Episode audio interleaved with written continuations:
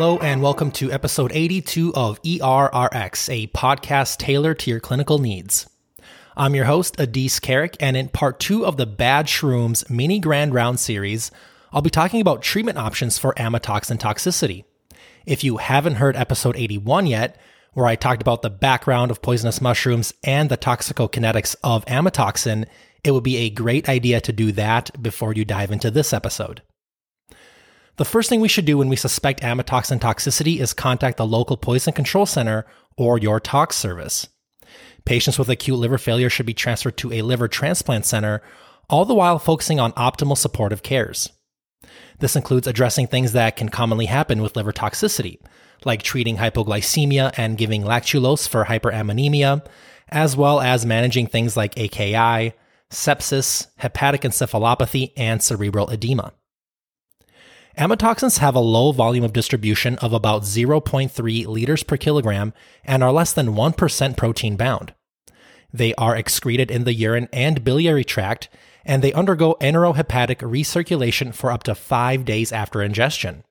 So, GI decontamination with multi dose activated charcoal should be attempted to reduce this recirculation.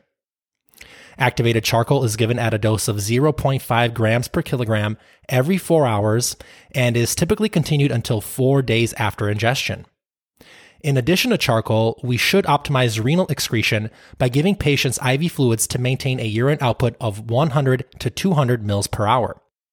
Also remember that there is no role for hemodialysis since these toxins are not dialyzed out. Remember that I mentioned that amatoxins are delivered to the liver by OATP transporters? Well, prevention of amatoxin uptake at the cellular level is another major treatment strategy. And this is where a really cool drug comes in. Silibinin, an extract of the Mediterranean milk thistle, is produced by Mylan under the brand name Legalon SIL. It's the most potent inhibitor of amatoxin uptake, has the cleanest side effect profile, and is the most well studied for this indication. It also stimulates RNA polymerase, has antioxidant effects, and increases amatoxin excretion into the bile. Silibinin is most effective if given within 24 hours of ingestion. It's given as an IV load of 5 milligrams per kilogram, then a continuous infusion of 20 milligrams per kilogram per day for six days or until clinical recovery. The most common side effects are flushing and itching. The kicker is that silibinin isn't available in the US, but you can get it for emergency compassionate use as an investigational product. If you're in the US, you can get a hold of it through expanded access by contacting the FDA. Once you do that and get an expanded access IND number, you have to complete an email a form to the manufacturer. Once you do this, a customer service rep will send you the Legalon patient treatment plan for specific instructions on how to administer silibinin. I'll link all of the contact information for the FDA and the manufacturer to the show notes, on the episode transcript, and on the blog at errxpodcast.com should you ever need to use this. From personal experience, silibinin can take a couple of days to arrive.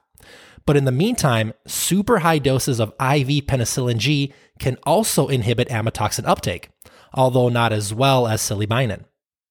Penicillin G is given as a continuous infusion of 300,000 to 1 million units per kilogram per day with a maximum dose of 40 million units per day. If the patient has a real penicillin allergy, we can give IV ceftazidime again at super high doses of 4.5 grams IV every two hours as an alternative. As you can imagine, neither of these two are as safe as silibinin, with their potential side effects of seizures, electrolyte imbalances, interstitial nephritis, and renal tubular damage, especially at these really high doses.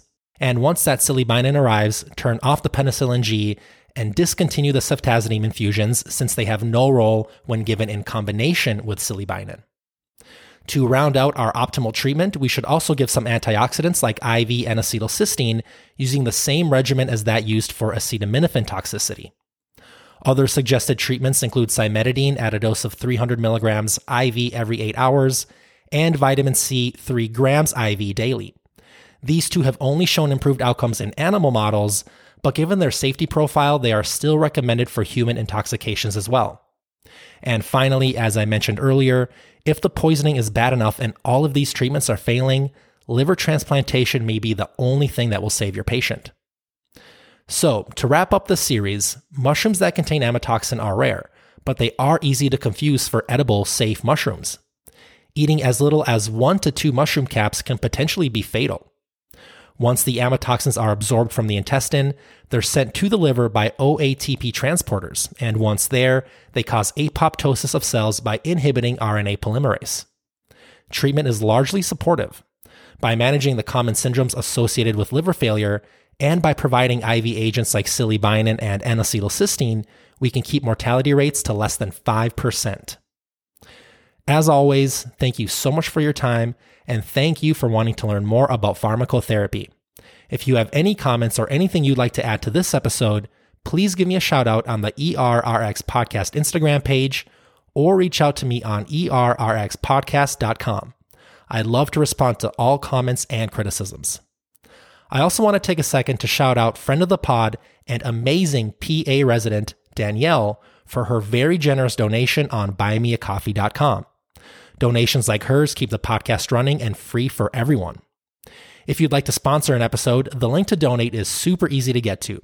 It's linked in the bottom of the episode description wherever you get your podcasts, on YouTube, and on the website. I'll see you next time.